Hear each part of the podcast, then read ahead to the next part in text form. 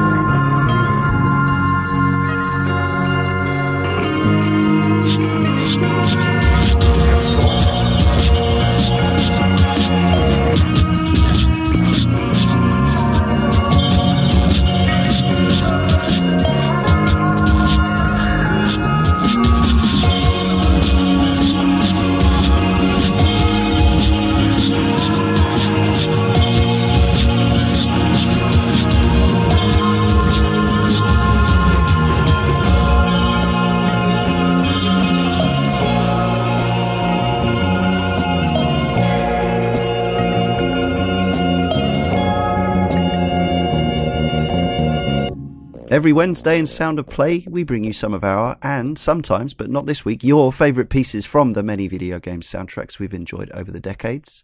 Not this time. For your requests, uh, you can hold that thought because once again, and we're on a roll here, uh, I'm joined by a guest, a fabulous guest. Joining me, Leon Cox, in Sound of Play 185 is Nicholas Orga. Oh, I got it right in rehearsals. Nicholas Åkerblad, welcome to Cane yes. Sound of Play. Thank you. And I'm very proud to say that uh, Nicholas, uh, also known as, widely known as El Huervo, um, is a is, is you are aware of our work. Yes, you, you know Cane and Rinse. You know Sound of Play.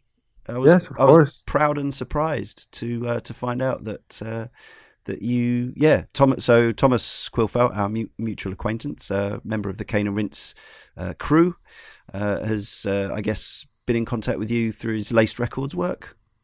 Yeah, that's true. Uh, we've been talking a little bit, uh, and I just heard him on.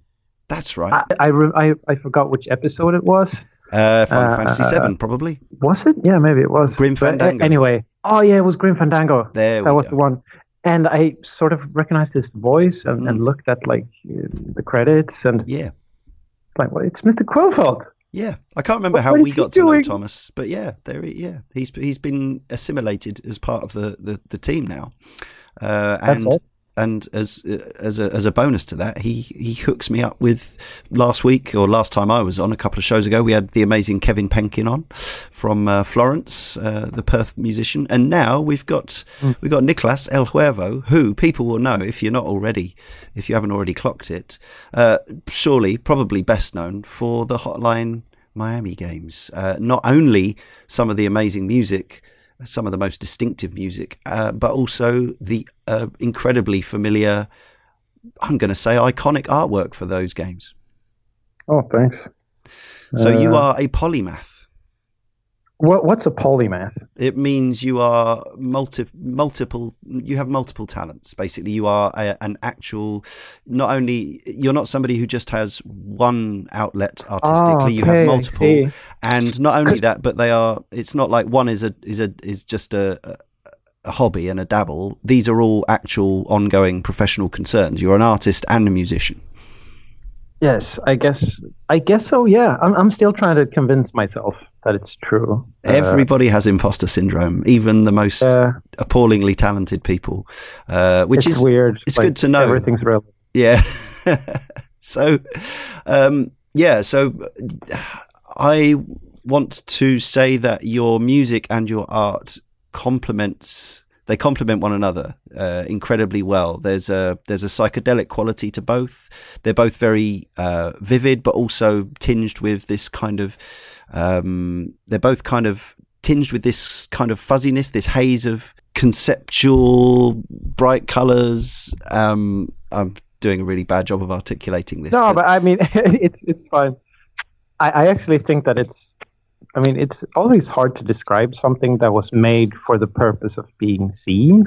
yeah, You know, sort of like Alan Moore doesn't want his comic books to be made into movies because yeah, they right, can only be seen as comics, yeah, or however he put it. But, uh, but yeah, you're right. There's like certainly a trippy quality to it, and Yeah. I haven't done that many drugs, so that kind of comes on its own. Yeah. It's often the way. Uh, I think the we we were actually talking, listeners, about uh, drinking and drugs before the show. But yeah, yeah. I often I had this feeling. You know, looking looking at your work and hearing your work. I, I think I bet there's the assumption among many people who come across it that you are just you just live in a in an eternal fug of marijuana smoke uh, and or LSD.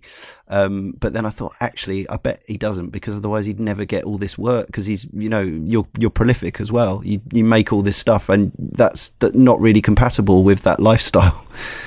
I mean, I think it is for some people, but then sooner or later you you end up with at like a, a threshold or a glass ceiling or something. Like Hunter S. Thompson. yeah, true. I remember, Yeah. yeah. I remember seeing a, a documentary about him, uh, and he was like 56 years old or something. Yeah, And he was like in his kitchen with these. Uh, um, I think his friends or like his uh, people who helped him out, and he was like, "Where's my fucking medicine?" yeah, yeah, and one of these people rolled him a joint, like, and like, here, here you go, Mister Hunter, like, yeah. uh, and you don't want to end up there. No. So it's good to be uh, level-headed. Yes. I mean, there's definitely a there, obviously there's a there's a great uh, swathe of art made through history and music by people on you know a- actively at the time heroin addicts and and morphine and whatever else. Um, but long term, it's yeah, it's not really sustainable. Um, but maybe it opens up a few windows in the first place. Not that we'll advocate that sort of uh, that sort of behaviour because it's risky to Oh. say the least. Yes, uh, it is. um, I, I can't, it's kind of this pod took a an, uh, an interesting turn. Well, it was always likely.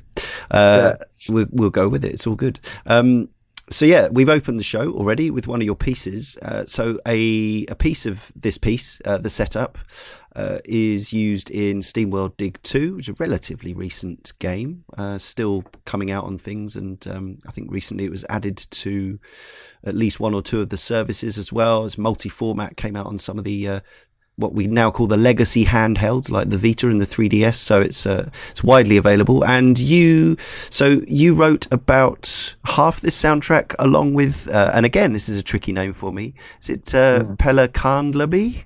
Um, who also seemed to have seemed to have written maybe a third or yeah, something more. like that. Yeah. uh, yeah, um, yeah. he wanted some help with that, and right. I, I don't remember how we got in touch really, but Mm.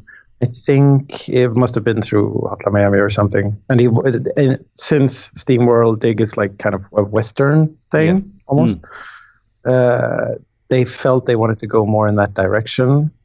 Uh, so I actually got like reference material from you know the classics. Yeah,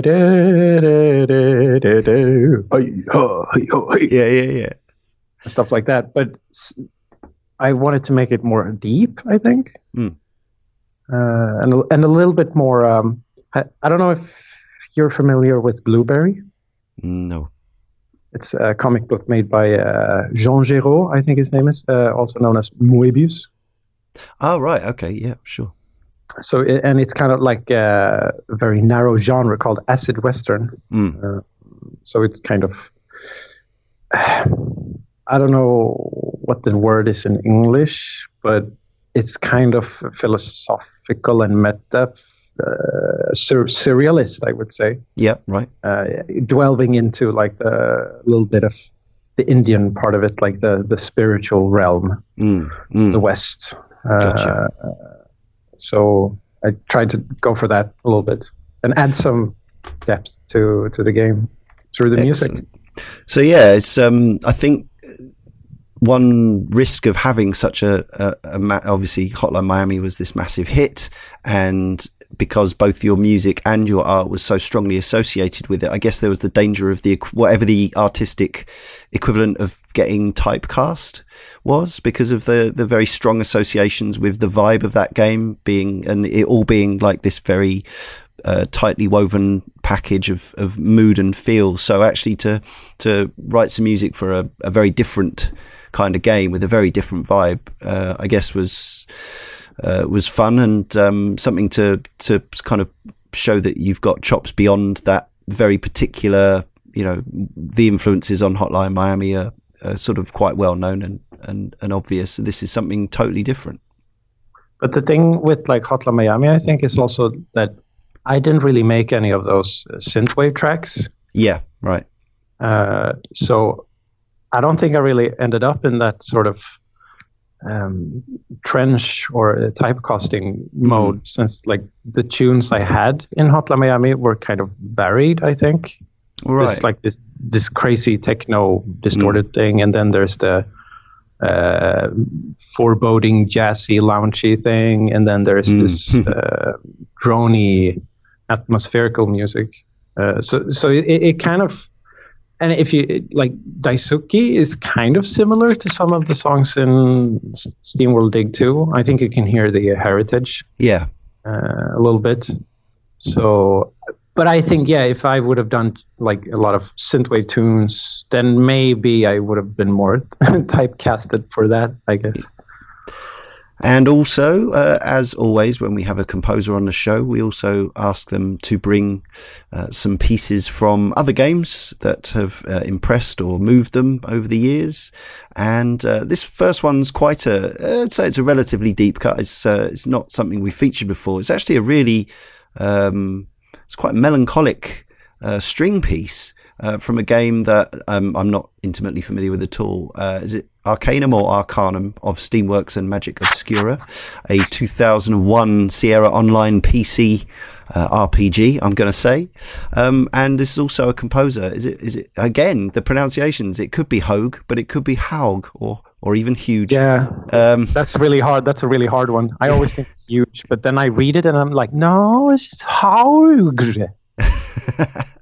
Maybe he's Uh, from Amsterdam or something. Who knows? Yeah, yeah. Um, so yeah, was this um, is this the kind of game that you uh, enjoyed growing up? Um, this these these sorts of uh, RPGs, or is was it just the uh, this rather intricate and pretty string music that stood out to you? Well, like, I never really got into Fallout when everyone else did, like the early ones, Yeah, because it's kind of similar in, in style. yeah, Uh, but there was something like I read a review and it got like pretty shit reviews, like sixes and fives. uh, and it just intrigued me because it looked so weird. And this was before steampunk was like a, a huge thing Mm. for the steampunk wave. And it just looked cool to like battle dragons in a tuxedo, like wielding a magic sword or something. Mm. Uh, so I tried it out, and it is super weird, like and buggy as hell. Uh, Yeah. But there's just this atmosphere that the music really helps create, uh, along with the sound design. And I I never heard anything like it before. Like just, it, it- I think it's a string quartet. qu- Quartet. Mm. Mm. Uh, that did all of the music for the game. Uh, written then by Ben Hauges. Sorry, Ben. I'm so sorry. I'm a huge fan. I'm sorry I can't pronounce your name right if you're ever listening to this. Uh, but anyway, the music is great uh, in that sense and very unique for a video game, I think. Yeah. Well, let's enjoy it. So, this is the main theme of Arcanum or Arcanum.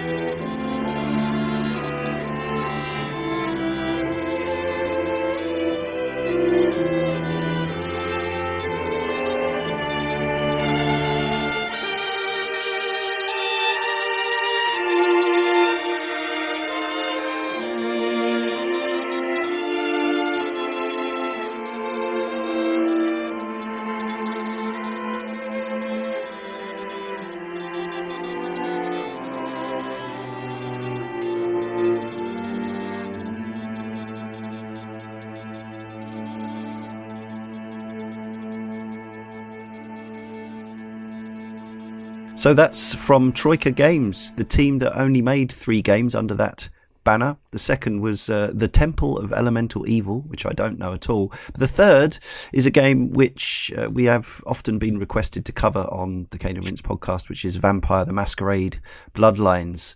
Uh, so hopefully we'll get to that someday.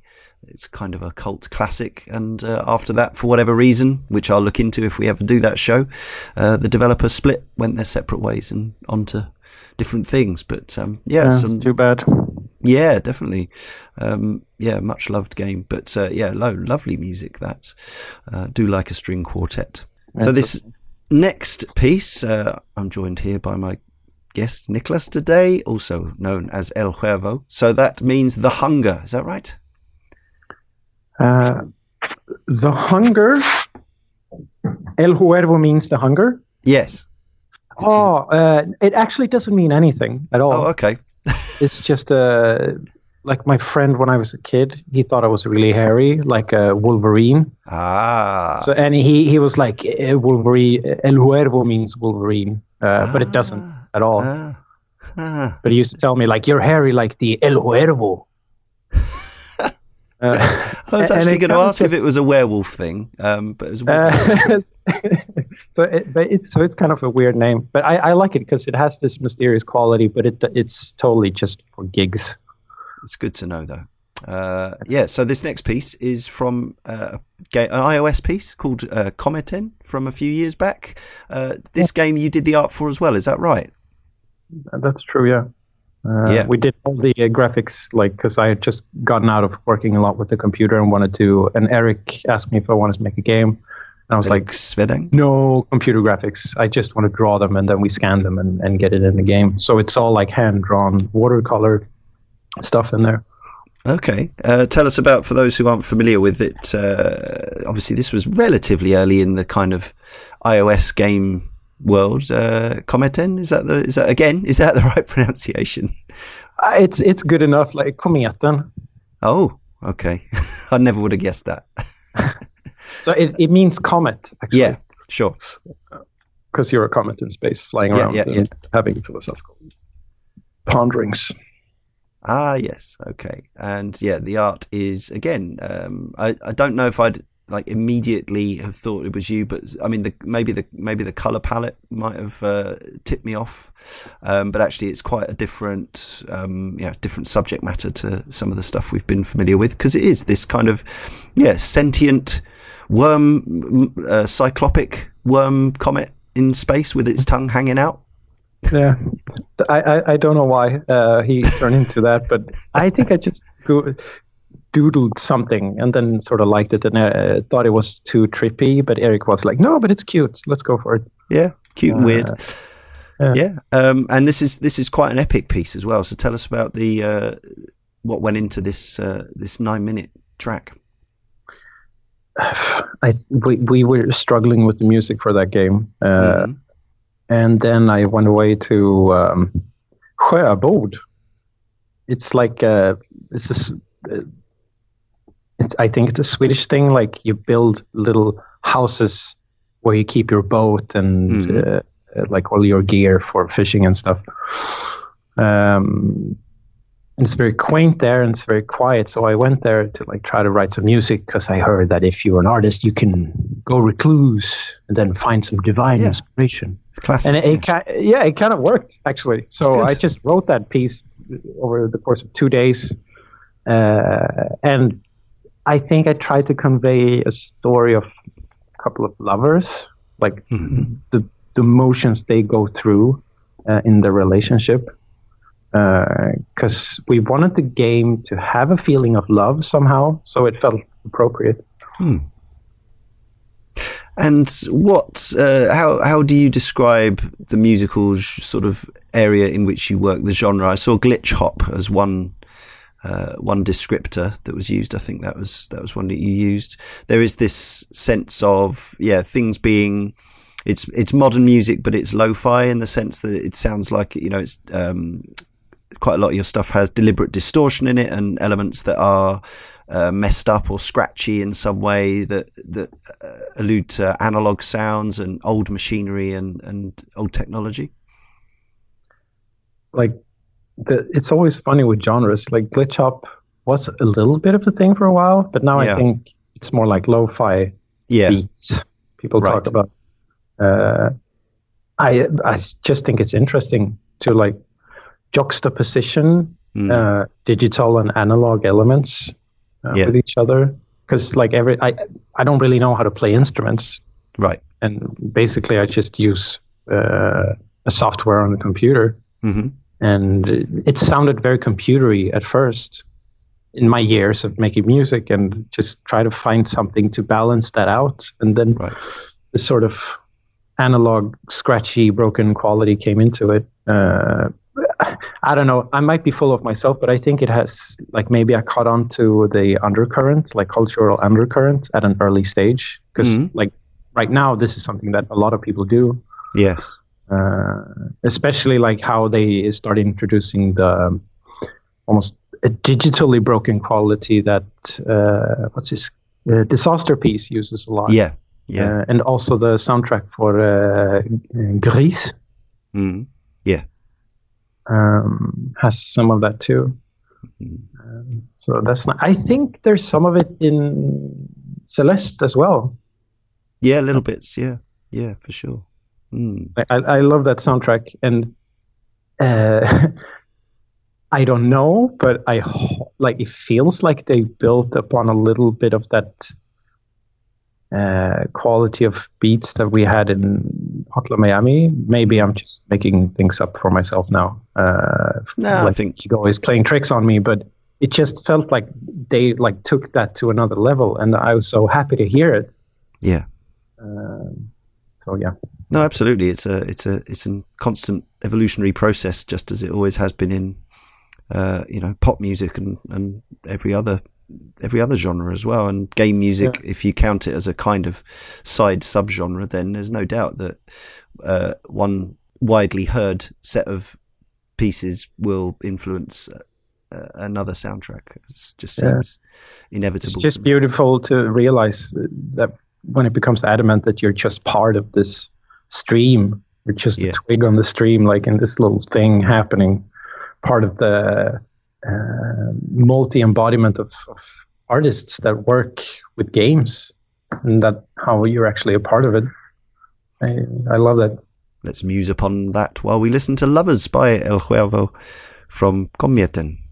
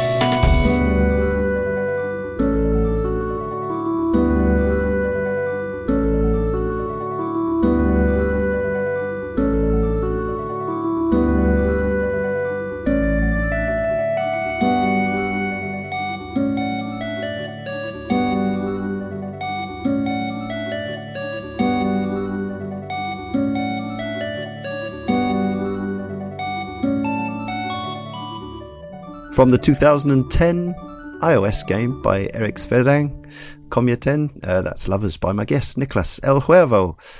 Thank you for that lovely Hello. piece. And uh, next up, I'm excited about this one. This is a, a, series of games we've yet to cover on the other podcast, of Rinse, but it's been much requested uh, and something that I would love to do as a fan. Uh, you've already mentioned Moebius, who of course influenced the artwork for this game and its successors, Panzer Dragoon. Yeah. Uh, and this is a piece from the first game, which uh, often I would say gets less attention in the wake of uh, the mighty Zwei and Saga. Uh, but Mhm. this this is from the 1995 original. Did you play this at the time?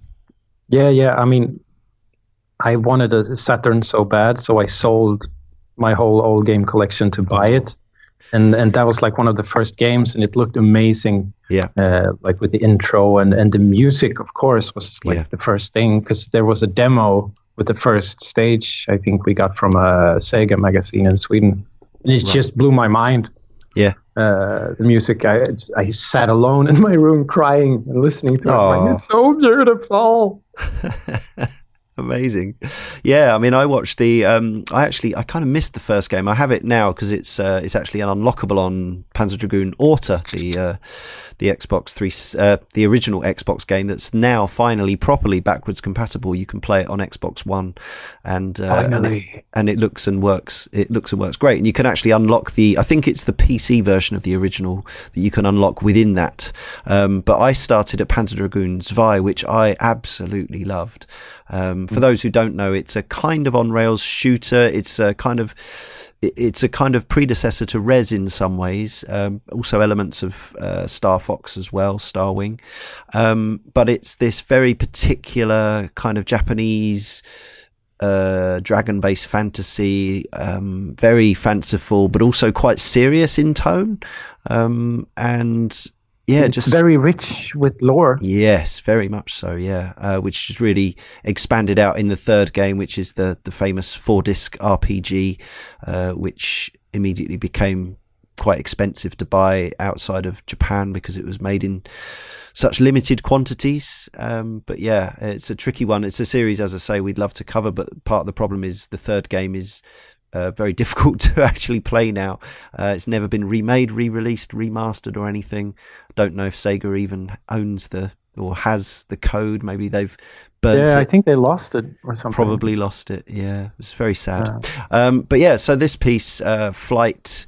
So in the second game, there's actually a sequence where um, you start off uh, running on this baby dragon, and then there's this absolutely wonderful moment where the dragon kind of learns to take flight just in the nick of time to get you away from this uh, this evil onslaught. Uh, but in the first game, forgive me if I'm wrong, but I think you're in you're in the air from the off. Yeah, you're just on in the air all the time. Yeah. Uh, so that was like a major thing in the second one where where you start Yeah. running and then do the you get the feeling in your gut when he spreads his wings and everything. Such a beautiful moment. yeah, Yeah. it is.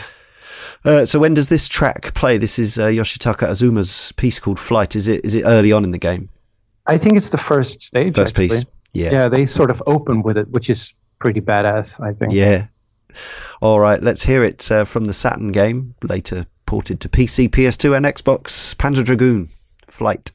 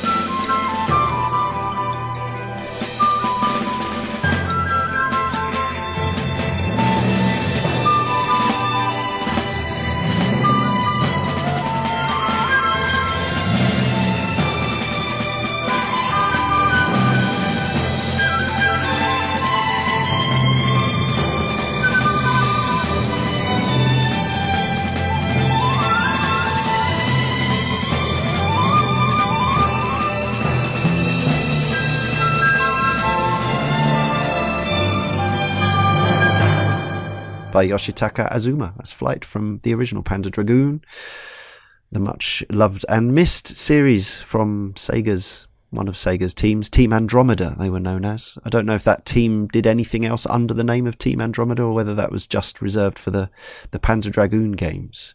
Um, I actually recent, recently I read a, an article about yeah? them, uh, and I think that was the only thing they did. Yeah. And in fact, by the time the fourth game came out, Orta, that was uh, credited to Smilebit, which I think made up was made up of some of Team Andromeda, but also it was it was part of a reshuffle of studios within Sega. So um, yeah, it wasn't definitely the like they scattered by the winds and just end up in various places within yeah. the. Yes. Uh, so if they were to, if Sega was to announce a four game boxed set uh, for current gen systems and PC of the Panzer Dragoon titles. Uh, would that be a day one purchase for you? I think so. Yes. Yeah, I think so.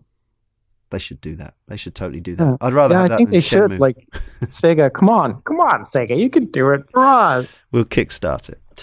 Right. Uh, so, yes, as I say, listener, I'm joined by my guest, Niklas El Huervo, and we're also enjoying some of his amazing tunes from his canon and catalogue. So, this next one is from, a, well, it's from nearly four years ago now, from 2015. Tell us about Rebel. Uh, oh, my God. Uh, it's. Uh, I'm kind of ashamed of it, but also oh. not. No, no, no, no, no, no. You can't be ashamed. Why is that? Like artistic humidity, like. But, but I, it's because it, it's kind of weird uh, yeah. in, in, a way that it's very heavily mixed. Yeah. Uh, uh, and like the waveform looks like a sausage. Almost. Yeah, uh, yeah, I can imagine now. I was listening to it at work on headphones, and uh, yeah, it was kind. Of, it's kind of a, a, a full on ear buzzer. Yeah, and and it's very it's kind of pretentious. Like it's one of the songs where I sing, which I rarely do. Uh, and oh, I that's think you, is it? Yeah, it's me. I know. People, usually, when people hear it, they're like, "Oh, is is that you? Is that what you sound like when you sing?" Huh. Um, but the lyrics are like, uh, "I will always be. You run for cover, run yours. You run for cover, run." Which is kind of like when you love, like how you become desperate. If you love someone, you become desperate, mm. and, and you, are kind of like, "Oh, I'm gonna be with you always." And then the person, it hasn't really happened to me, but like, it seems like it's something that happens in society or in human civilization.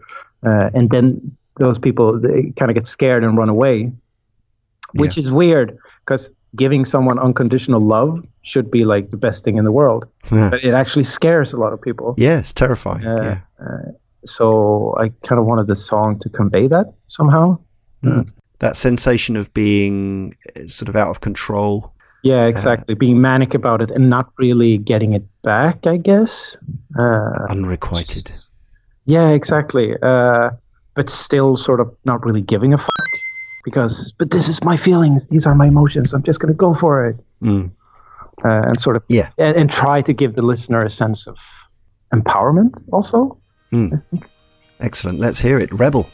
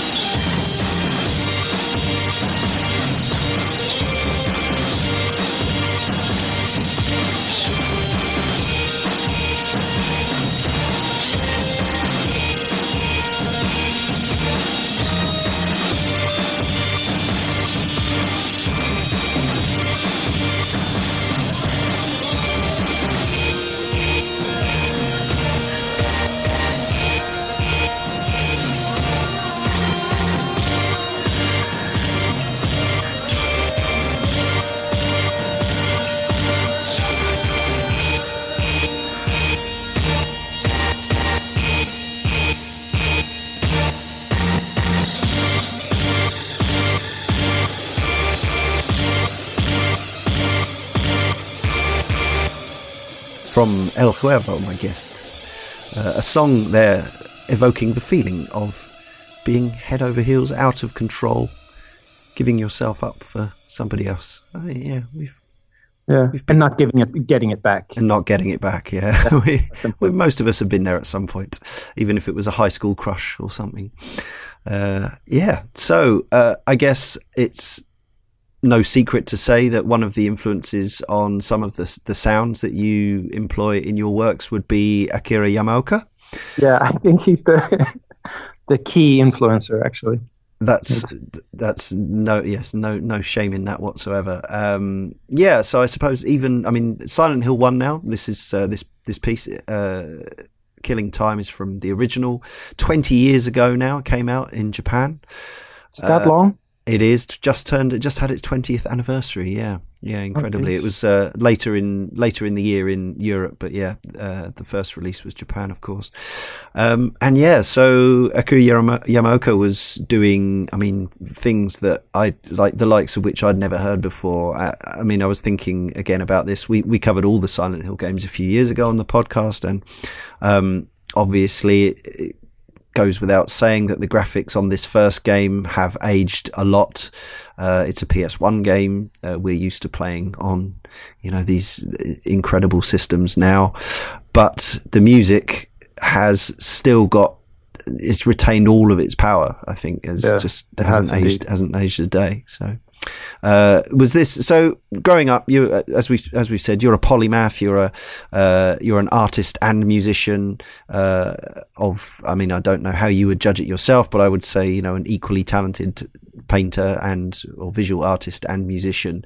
Um, growing up as a as a gamer, as you obviously did as well, which kind of which took the was it was your was your development as an artist in the different fields simultaneous, or did one come much before the other? And was one of them or b- both of them influenced by the games that you were playing? Um, I mean, it's definitely influenced by the games I was playing for sure, and also the comic books I read. Mm. Uh, but I think drawing com- came first. Right. Yeah, it must have because my mom was sort of very pro creative uh, being creative, and she always made sure we had a lot of good papers and a lot of good pencils at home. Yeah, and you can't necessarily have a home recording studio, or even you know, I don't know what years we're going back to, but just having the tech available to make music at, uh, whenever this was in the eighties, nineties, I don't know. Yeah, um, eighties. Yeah, would have been a lot more expensive than although nice nice pens and paper are expensive, but not as expensive as buying a like a, an Atari ST or whatever you would have needed to start making music. Yeah, that would have been insane. But my dad actually had like synthesizers, like you know the Casio oh, really? things, kind of advanced ones, and okay. I used to just Jam. freestyle on them. Yes, yeah, exactly. Yes, uh, yes. I used to do the same on my on my granddad's. Uh, he had a, an upright piano because he was a, a, jazz pianist, um, and yeah, I used to I used to just play. Um, they they said it sounded okay. I thought it sounded okay, but um, I never took it anywhere. Unlike you, so. But it's good um, fun, isn't it? Or it yeah, was at least. Absolutely, yeah. And I always used to I used to pour over the like the, the home shopping catalogs, looking at those Casios and um, and the only ones that we could afford I knew sounded awful, like those you know Bontempi, you know awful. Yeah, like the Farfisa Synt, I think it's called. Like You're that right. was a really shitty one. Yeah, uh, but you had slightly fur- slightly further up upmarket ones, so you're able to make things which actually sounded like semi decent like the could you replicate the sounds that you were hearing in the charts whether you know whatever electronic music whether it was depeche mode or pet shop boys or whatever else? I, I don't think i was concerned with that at all. It was just playing around with it uh, yeah. trying out the different sounds and just making sounds i think uh, and quite early realized that it's sort of like talking. Mm-hmm. how you tell someone your uh, emotions for example you try to talk to someone about your emotions, I think. Uh, and I realized that that's kind of what you can do with uh, with music. I I didn't really understand it at the time, but I knew it was something like that there, and it it is something that I realized later on that it was actually a, a way for me to communicate, even though no one was listening. Uh, it just felt like you could convey things that were out of the range of words. And Yeah. that was just really interesting. Uh, and also to daydream for yourself. You know, I daydreamed a lot. I was kind of a lonely kid, I think, but I never really suffered for it. But I was Mm. constantly in my own head making up uh, little worlds and stuff. And I used to do that with paper and pen. Mm. And then being able to do that with music too was just mind blowing. Uh, so I think the whole, what did you call it? Polymythorus? Oh, po- you're, uh, you're a polymath, yeah. Oh, polymath. Um, started there, uh, Mm. just from sheer curiosity, really. That's cool. Uh, so, so Akira Yamaoka came along when you were, or you played Silent Hill when you were. How old did you reckon? Must have been 16. Okay, it was the just summer of 1999. yeah, almost old enough for it. I think it was Yeah. it. May, I can't remember if it was a fifteen or an eighteen now, actually, but, um, but probably exactly the right age actually Yes. to get the I most mean- from it. and also, like, when I saw the cover for that game, Mm. I don't. I think you guys had the same cover as we did in Sweden. Like, it's, Yeah. just- there was a different one for the European market. Uh, with this girl, she's almost smiling on the cover, hmm but she looks kind of like she's hurting in a haze on opium almost. Of course, I didn't know what that was at at the time. Uh, it, it- it's just it was so beautiful, but so horrible at the same time. Mm. And it really had this quality of this dreamlike quality that none of the other games had. Yeah, yes, and uh, much missed. People are now obviously uh, clamoring in the wake of the success for Capcom of the Resident Evil 2 remake that Konami might just consider doing a full blown Silent Hill 2 remake uh, for current gen, which would be which would be exciting if they got it right. Um, Do you think they would be able to get it right nowadays? Like with the whole. I mean, everyone's left that company. That was yeah involved, that's the that's kind of a, that's kind of the, the problem yeah i think um yeah it's so hard to know like they they do still have developers there um i mean they made metal gear survive but yeah who knows And they do Um, have the Silent Hill pachinko game. Exactly, yeah. well they but, you know they they do actually do those pachinko games in japan do have um screens with graphics and and stuff so they they do still have some people there who are actually capable of making the digital elements, but whether they've got enough people and, and a team that they could put to get pull together to make a, a remake that was, you know, fit to lace the boots of the original or the Resident Evil 2 remake, it's, yeah, who knows? Who Uh, knows? Only Konami knows. Um, but yeah, so why did you pick this particular piece, Killing Time? I think, uh, as I say, I think I can hear. Um, we were talking about tho- those sort of certain textures that you like to employ. I think some of it's uh, some of it's in here. Was this a piece that was particularly inspirational, or is it a piece that you actually remember when it happens in the game and, and it affected you somehow? I, I think it's the song that plays if you get the bad plus ending. Ah, right. Uh, and but I, really, I wanted to go with Tears of Pain. Mhm. Uh, but then I felt like the balance of, you know, like it, I tried to curate all of the songs in this in this uh, episode, and it just felt like this. It it needed that song instead of Tears of Pain, which is more like melancholic. Hmm. Uh, but I also think that this piece really represents a lot of the stuff that I like about Silent Hill, because it's not just the horrible. Uh, Yeah. and and then the the, really beautiful pieces, uh, sort of almost singer songwriter quality to it. Mm. But there's also this like beat, dusty, murky, broken thing going on, and I really that's what I like most about Silent Hill, where it's really original. I think uh, when Akira Yamaoka really goes for that sort of that sort of quality in his in his music in the series.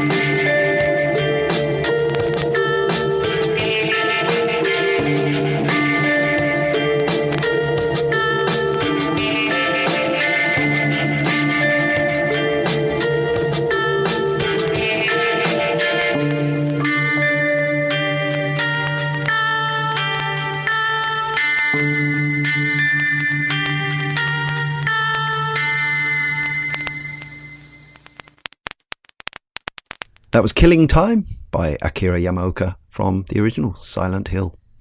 I'm joined today by my guest El Huervo, Niklas, and his next selection is from one of his own works. Am I right in thinking this is the title track to an album from 2016? Yeah, uh, that's the title track of, of the album, Vandereer. Yes. yes. For sure. Uh, Does that have a meaning for us non speakers? is a Vandereer a thing? It sounds more Dutch than Swedish to me, but that's. I think it is Dutch. Ah, okay. Uh, it's, it's. I think the inspiration for that name came partly from uh, an album by the um, mm, the group called Midlake.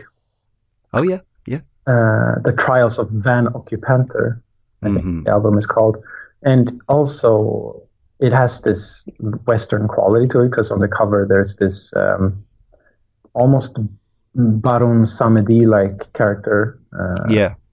with a with a Spanish ca- cowboy hat and a poncho, and he's like he has this skull face and he's crying a little bit. uh, and th- there was a lot of Dutch names in the West, like Yes. for cities and stuff. I think you can see that in Red Dead Redemption too. Absolutely, yeah. Uh, so and Vandereer sounds like the Wanderer, Mm, it does. and and it's about this character, uh, multi-dimensional being who sort of just wanders uh, between the dimensions uh, because he has seen it all and lived it all. Uh, so now he's just um, uh, sort of like a, um, an, an observer, uh, trying to find some meaning amongst it all. Do you find does this stuff all come out of you simultaneously? Uh, Is this almost like a a, a self-generating sort of synesthesia kind of situation where the the characters, the plot, the music, the art is this all like bubbling up simultaneously? Everything, yeah, everything just builds upon itself, I guess. I, I like I, I spend a lot of time by myself, uh, thinking and daydreaming. Still, thirty years later, Oh, why not? Why not? Uh, Seems to be working and- out for you. yeah, yeah, it does. I was a little bit worried first, but yeah, it seems like you can make a profession out of it. it, bec- it becomes a profession when you're actually you have the capability of taking those concepts and actually making them into some kind of audio visual reality uh, whereas there are a lot of daydreamers who maybe have the ideas but they have they haven't the, the skill or the application to turn them into pictures or music or a film or a book or whatever that's the that's the key difference skill is just practice, I think, and also talent is a lot of practice. I think, Mm. uh, mostly come stemming out of passion and curiosity. yeah And sure once you realize that your daydreaming, you know, becomes goes to a whole new level. If you uh, sit down and do something creative, why daydreaming? It, it, you know, it just reaches new heights. I think. But then, then again, it needs to be something that you would like like to do. Also, like to enjoy the process of it because it can become really tedious, and Yeah. you also have to take care of your body when you get older if you want to continue to do it. Mhm. Uh, so there's a lot of stuff when you get o- that, that practical stuff around it that you sort of have to like as well, uh, like the smell of colors and uh, yeah nerding down on it. I think. Mm. Beautiful. Let's uh, let's wallow then in Vandereer.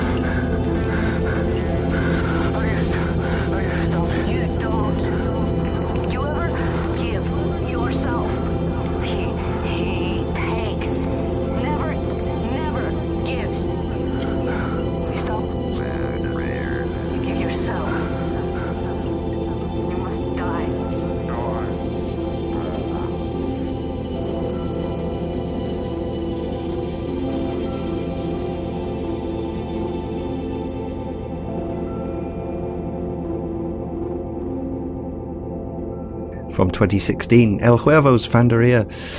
Uh, fantastic stuff. So I understand that uh, just on Christmas Eve, uh, you put out a free album. Yeah. Uh, which is, I mean, just I don't even know how like that's amazing. But um, it's got a beautiful uh, cover as well. Um, so this is uh, still available, presumably. Yes, I mean it's gonna be it's on SoundCloud uh, and it's gonna be there until someone other than me takes it away. I guess. Yeah, fabulous. Uh, what inspired you to do that? Uh, just giving away your work like that. Um, a number of things, I think. Like I have been working on an uh, an album, like a follow up to Vandereer, for a long time because mm. I wanted to. Like Dennis of Dennaton Game, he wanted to play bass on some of the songs because we oh, do live okay. live shows together as well. Uh-huh. And and we were like, couldn't you just play bass on all of the songs? Uh, so we tried that, and that was I had to learn how to record stuff properly, right? Just to do that, and yeah. you know, and, and then try to. uh, how, how do you say that? Dirigent? No. Uh, direct, sort of. Be a director for Dennis, almost. Right, right. Like yeah. If you do it like boom, boom, boom, boom, boom, boom, you know, no, no, no, mm. go up a little bit before that. Do you mean like this? Dun, dun, dun. No, no, no, it's got to be like this. Dun, dun, dun, dun. Uh, it's proper old school, like home, you know, like punk punk uh, ethics of not not yeah not necessarily knowing all the technical uh, side of the music, but actually just keep playing until it sounds right. Yeah, for sure. And, and that was like Dennis is uh, he he's a very good musician. Musician. Yeah. Um, and and he's been playing in his in bands for a long time, so he knows that stuff. Uh, so that was really fun to do that. Uh, but it takes time, you know. And also there was some issues with samples, so I had to rewrite some stuff. Ah, right. And I just wanted to put out something. Yes. Yeah. If you have if if you have something sort of brooding in your mind for a long time, or just sitting on your hard drive, it becomes like old moldy cheese. Right. And it it can become quite depressive actually if you don't get it out. It's like a mm. catalyst. You have something you want to tell someone and you never do it, and it starts gnawing on you. Mm. Uh, so I think it was te- therapy and also like trying to like a gift because I'm really happy that people actually care because I'm I'm a, I'm I'm totally weirdo. Uh, uh, and to me, it's just amazing that people find what I do interesting. Uh, so it was sort of a gift, a, a thank you of sorts. It's still out there, so uh, you can. It's uh, it's on SoundCloud.com. El Huervo Casern. Bad man. Yeah, someone someone else stole El Huervo from me. Ah. Uh, so I couldn't use that name, so it had to be El Huervo Casern. Okay. Uh, we'll search it out. It's called When in Dream. It's still there. Um, and I also wanted to ask you about, although this is a music show, uh, about your um, operate your method of operation when it comes to the painting. Um, is it? Do you paint in uh, physical materials, or is it all done digitally? Is it a combination somehow that I don't understand as a as a non artist? What's your uh, what's your what's your medium of choice? I actually like them both because yeah. I I really do have a love hate relationship with computers because mm-hmm. they're fantastic in some ways, but you never like. I love sketching on a computer, for example, because uh, right. it's really easy to redo the sketch. You don't have to yep. deal with rubbers and all that stuff. Yeah. Uh, and I do feel like you. Do, some people are puritans. They're like, no, you have to do it analogous all the way, mm. whatever. Uh, but I really do like making sketches on my little pad. Mm-hmm. I do that, and then I just pop them into a uh, projector. Right. Then I trace the lines, and then I color it analogous. Uh, ah, but sometimes I, I, just, you know, sometimes I just go by hand from the beginning, and sometimes mm-hmm. I just do stuff uh, digitally because it, it, it, allows you a certain freedom. Uh, but then again, it also takes away the tension a little bit because mm. you become mm. like Manji almost in Blade of the Immortal, where his fighting style isn't necessarily the cleanest or the best. But since, since you know, if he loses an arm or a leg, it doesn't really matter. He can just swing away continue to swing away. So so you kind of lose that sort of um, artistic quality. No, it's you don't lose it, but you kind of lose the tension because if you apply color, yeah, I get uh, it. Yeah, canvas on a, on a, piece of paper, like this is it. You can't yeah. just control Z your way yeah. through it. Sometimes yeah. that actually hap- happens subconsciously. I'm like, oh shit, I did wrong. Control Z. No, I can't oh, do it. Yeah, yeah. I mean, how many times do uh, do I now try to pinch out on a shopping list or something to zoom it out? I mean, that's that's the the world in which we live. Uh, trying to trying to read some small writing, and I've got my fingers on the paper, trying to make it make it bigger. Yeah, it's the way the way things are going. So, um, in terms of the colouring of, of your paintings, now obviously, yeah, you you v- very much favour these incredibly bold and vivid, bright colours, mm. um, and a sort of amazing array of them as well. It's, I mean, listeners, if you, if you're not familiar, just just look at go on go and Google image search um, to see what we're talking about because it's hard. It's very hard to justify you know do justice to a to a painting in words but what's the actual um, when you're doing the physical coloring um, what are you using there uh, paint wise i i like oil and uh, watercolor a lot because yeah they're like the opposites of each other. Yes, yeah. Watercolors has wa- the element of water in it, which is yep. a chaotic element. Mm-hmm. Uh, and it also allows you to work very fast, which can be good if you're in that state of mind. Whilst working with oil, it takes a lot of patience. And if you're in that mood, it's very um, me- meditative. Mm-hmm. Is that the right word? Uh, Absolutely. Meditative to, to do that. And to like sort of manipulate the color in a very different way because water dries up really fast. So you have to work fast. But with the oil, it can take days. So you yeah. can really, really drag out the process of doing it, which is uh, has a certain quality to it that I really enjoy. But as of late, I also discovered uh, acrylics, mm. which is sort of the middle way, yeah, in between. Mm. Um, so now I'm just mixing all of them together, depending on the mood again. Cool. Uh, clever stuff. So from that uh, in-depth talk of art, we're on to we're, we're we're going straight onto Sonic the Hedgehog. Um, you know, mm. why not?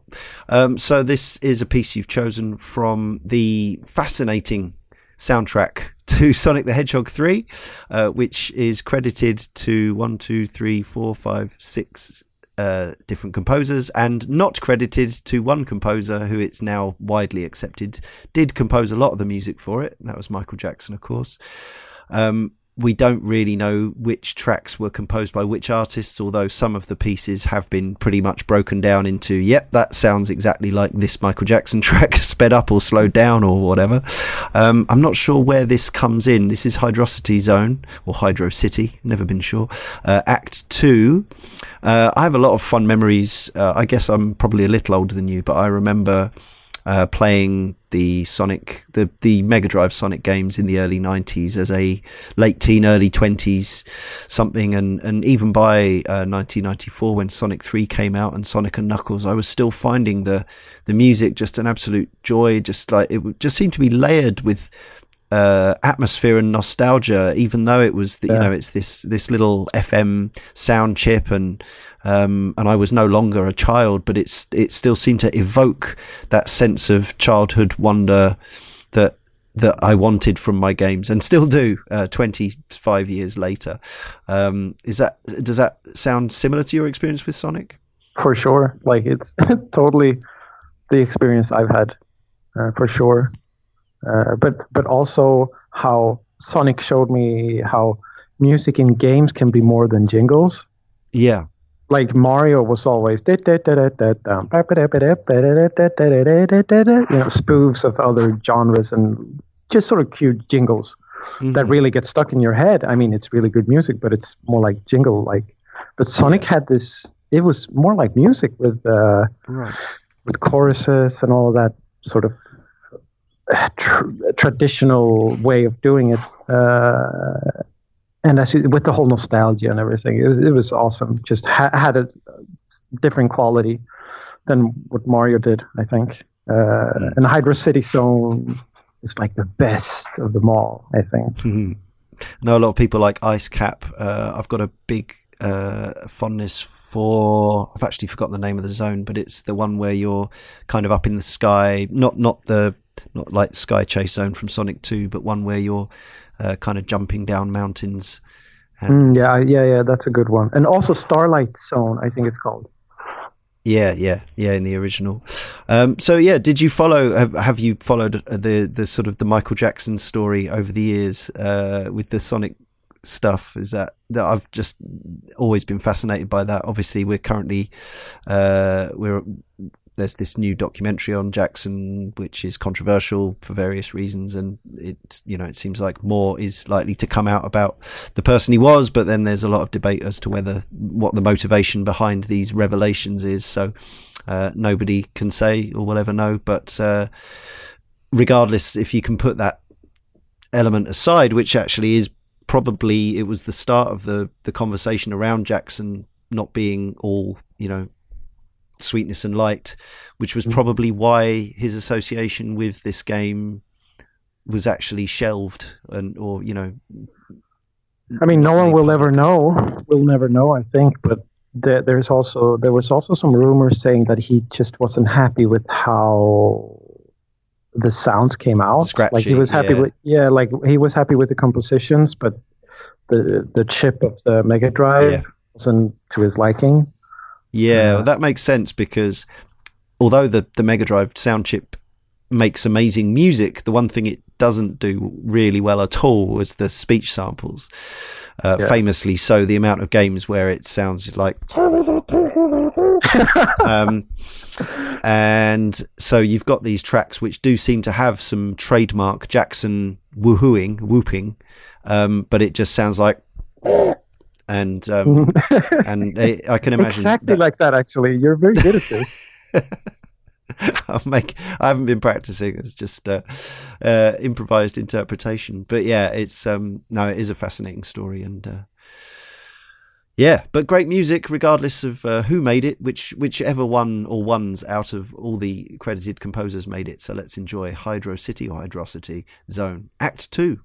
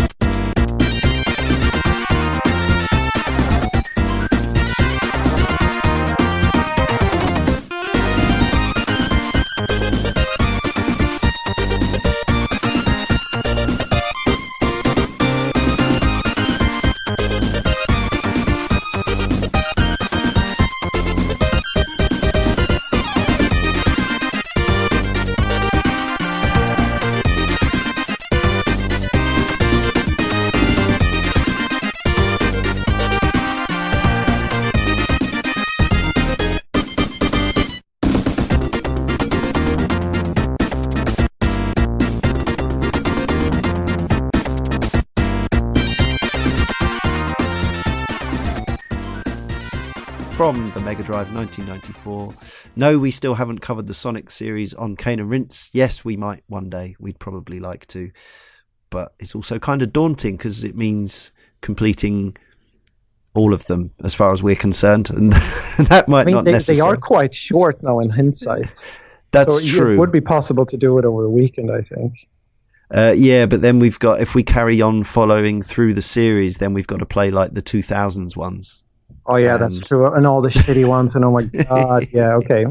Well, can't you like just cut it up and, and go with the retro ones? Well, we so could, but that's not how we roll, uh, as yeah. you know, Nicholas. Yes, it's like actually, and what I will say is, I think we'd probably end up making some of uh, some of our more entertaining podcasts if we talk about you know the the the crummy ones, uh, the ones that nobody likes. Uh, we we kind of we did that when we did Silent Hill, for example. In that I was initially saying, look, let's just do the first three. Let's just do that, and uh, and some uh, Carl and some of the others on the team were insistent, like, no, let's do the ones, let's do the later ones because there's some interesting things to be said and some interesting conversations, and uh, and they were right. So yeah, they, would, they were right for sure, and I sorrily I think that won't work for the Sonic series though, because some of the games just does doesn't have anything of quality in them. I'm sorry to say.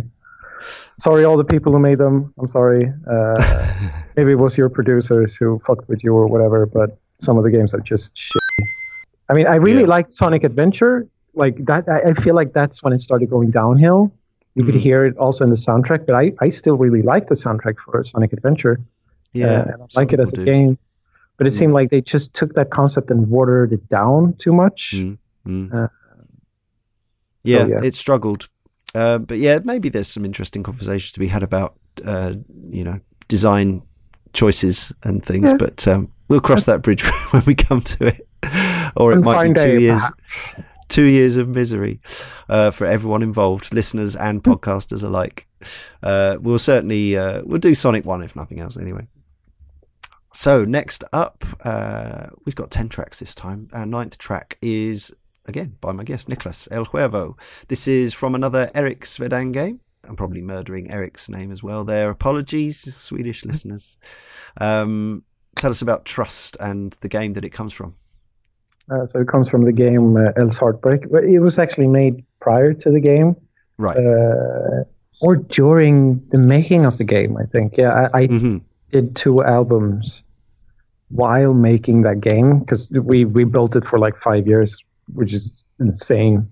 You know, the cardinal fault that you do when you start making games is like, I'm gonna make the grandest game ever. Yeah, yeah, yeah. Uh, like Erik wanted to make a game about programming and how you can reprogram everything in the game, which sounded like an insane thing to do. Uh, but all the more alluring for it. So we started doing that, and I just made a bunch of songs while making it, and then they sort of fit into it because I think the art style for it, which I also was uh, responsible for, yeah, uh, sort of coincides with music. Uh, and it's, just, I think it's the most techny, techno-ish song I've ever made. Hmm. Um, I, I, have a guilty pleasure for that somewhere deep inside, I think. Um, but it, it plays out in um, the track that we're going to listen to comes from a sequence in the game where you're at a, at a bar on a dance floor meeting a, a girl for the first time, sort of falling in love, maybe. So, and I think mm. the title "Trust" sort of comes from that. Again, dealing with themes of love, how trusting someone can be hard and scary.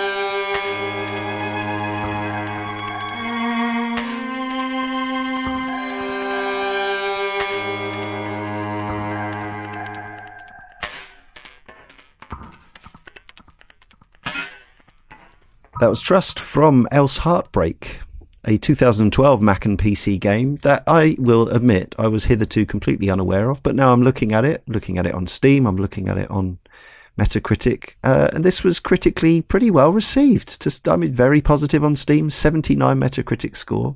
It's always, and, and, and I mean, goes, goes without saying, it looks fascinating. Um, it's got this striking art. I uh, don't know who did that. Um, it's uh, definitely got uh, Niklas's color palette to it as well.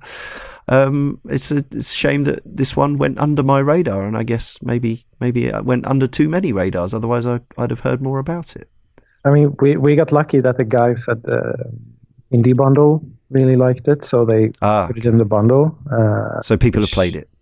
Yes, or they've got it in there. They've got it. I don't know how many people have played it, but yeah. there were quite a lot of downloads. Uh, and I mean, it's a weird little bird.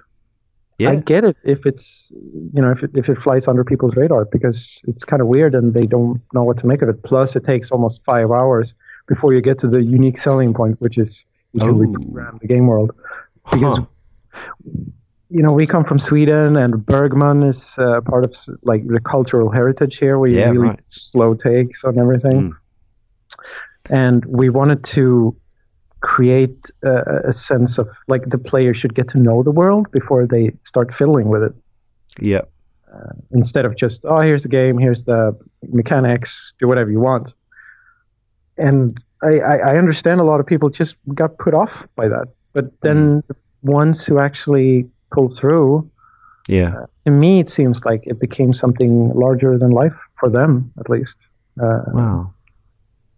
I think I'm going to add this one to our big list of games. You know, no mm-hmm. guarantees we'll ever get round to it, but it, it looks genuinely interesting. I, I'm always so excited to find something that's genuinely different and just yeah somehow that I've has completely escaped my attention and yet appears to be doing something quite unlike anything else so yeah all credit. Currently, annoyingly, uh, it's on sale as we record, but it won't be by the time people hear this. It's actually down to uh, four pounds seventy four in English money on on Steam at the moment, from its normal price of nineteen pounds. Um, but look out for it in in future sales. I would say, listeners, because it sounds interesting. Uh, remember, also, please venture over to our forum, caneandrinse.com slash forum, or follow us on Twitter at caneandrinse. Use the hashtag soundofplay if you like. We also have a Facebook page, of course. You can request your favourites, and we'll continue to include a selection of those in the playlist for each regular Sound of Play when we don't have a composer on. Please subscribe to this podcast. Leave us an Apple Podcast or iTunes review or rating, or wherever else you get your podcast from.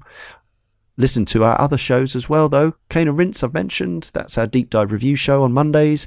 We also now have Playwright on Thursdays, where Ryan and Ryan come up with all new game concepts based on pitches. And we have interviews with the actual developers of the games, The Sausage Factory, on Fridays with Chris O'Regan.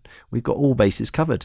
Follow us on social media to keep up with all this amazing content on Twitter and Facebook and Instagram. And if you enjoy what we do and appreciate it, you can donate a dollar a month or more if you prefer via our Patreon, patreon.com slash and rinse. And it all helps us continue to do all this stuff that we do. Now that you do so hear... well. Oh, thank you, thank you.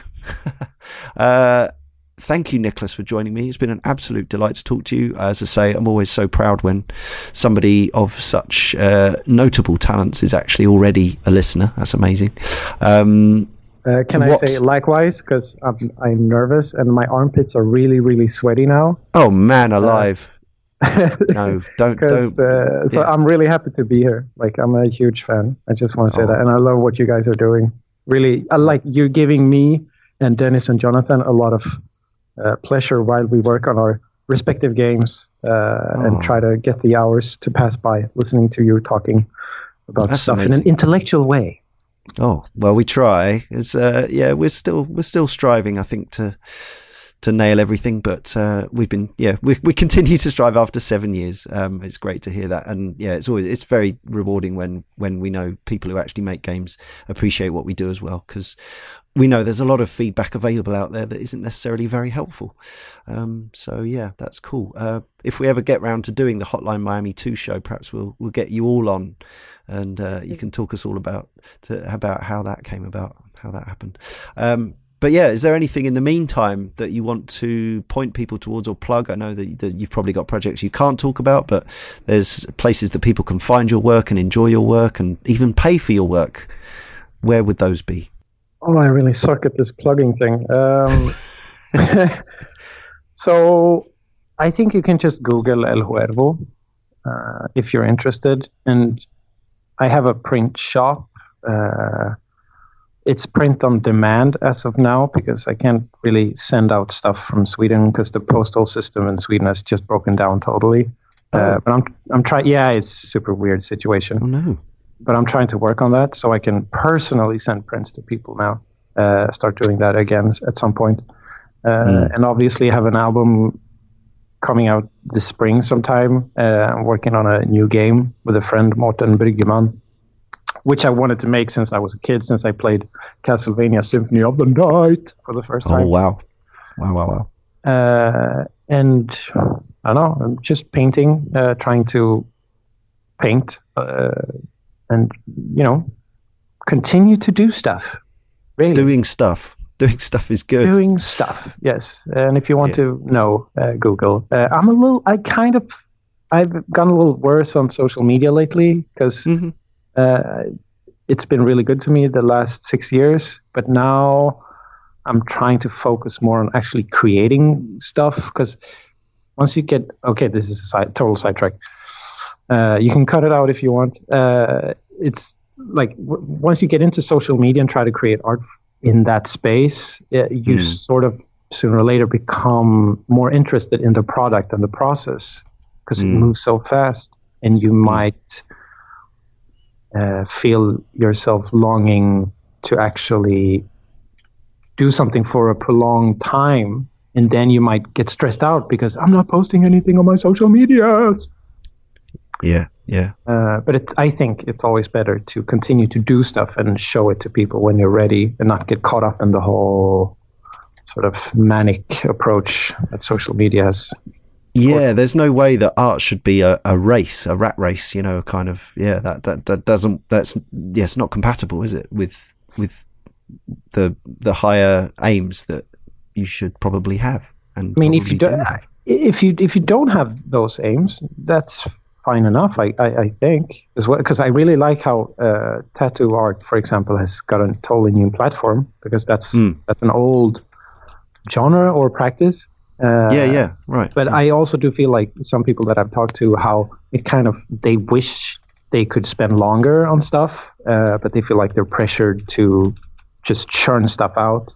Yes, exactly. Yeah, yeah, yeah. No, don't be doing that. So yeah, no, it's very wise. But uh, people can follow you on Twitter uh, at El Huervo, and presumably things will go up there from time to time. But also, it's a good way of yeah, they can they can use that as a hub and look look on your timeline and find links to other things like the free album from just before Christmas and so on and so forth. Yes. Now, the last track you've selected for us is from Alundra. The Yay. Cult classic, shall we say? Um, this was um, Matrix Software's kind of Zelda-alike game that um, that was kind of a sort of don't know about secret weapon, but it was it was something in the early-ish PlayStation One catalog that was uh, a good gateway drug for people to make the the leap from Nintendo to the to the scary new world of CDs and things like that. And um, yeah, it's definitely a game that comes up from time to time. It gets requested for the show. I think they did include it on the recent failed Sony PlayStation Classic Mini device. I think I think it's on there by default. Did they? Maybe they did. Yeah. I think so. Um, it's a yeah, it's it's a top-down RPG, um, mostly in the traditional fashion. Um, so, did you get this one when it was a new game? Oh yeah, I, I saw it in a magazine, and it was like this looks totally like Zelda, and I always liked Zelda, but I felt it was a little bit too childish for my taste. Yeah, mm-hmm. and it felt like Alundra deals with dreams in, in a different way, and it seemed more surreal. Mm. And I think I had watched an early David Lynch film, maybe it was Eraserhead, and someone made uh, a correlation between those two. Oh, So I was wow. like, I, I need to play this. Yeah. And you know, the music obviously is fantastic, uh, and also the the story feels mature in a way that Zelda never really did. Uh, and I actually think it's the better Zelda game. Uh, and um, yeah, it's just it's lovely it's lovely. Uh, so interesting um, and brooding.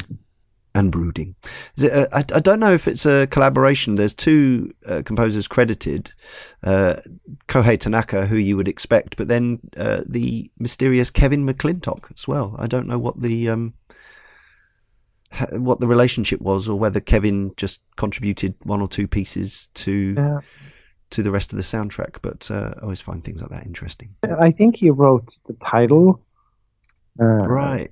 because I can't confirm this, but it sounds very No. different from the rest of the music. Ah, okay. Maybe they wanted something that was uh, that would perhaps, yeah, somehow speak to the the western part of the audience that they were very much trying to court at that point. So maybe I don't know. Who knows? Curious. Who knows? But uh, the piece you've chosen is the village of Inoa. Does this have some happy memories tied to it? Oh yeah, yeah, for sure. Uh, it has a lot of positive memories attached to it. Memories attached to it.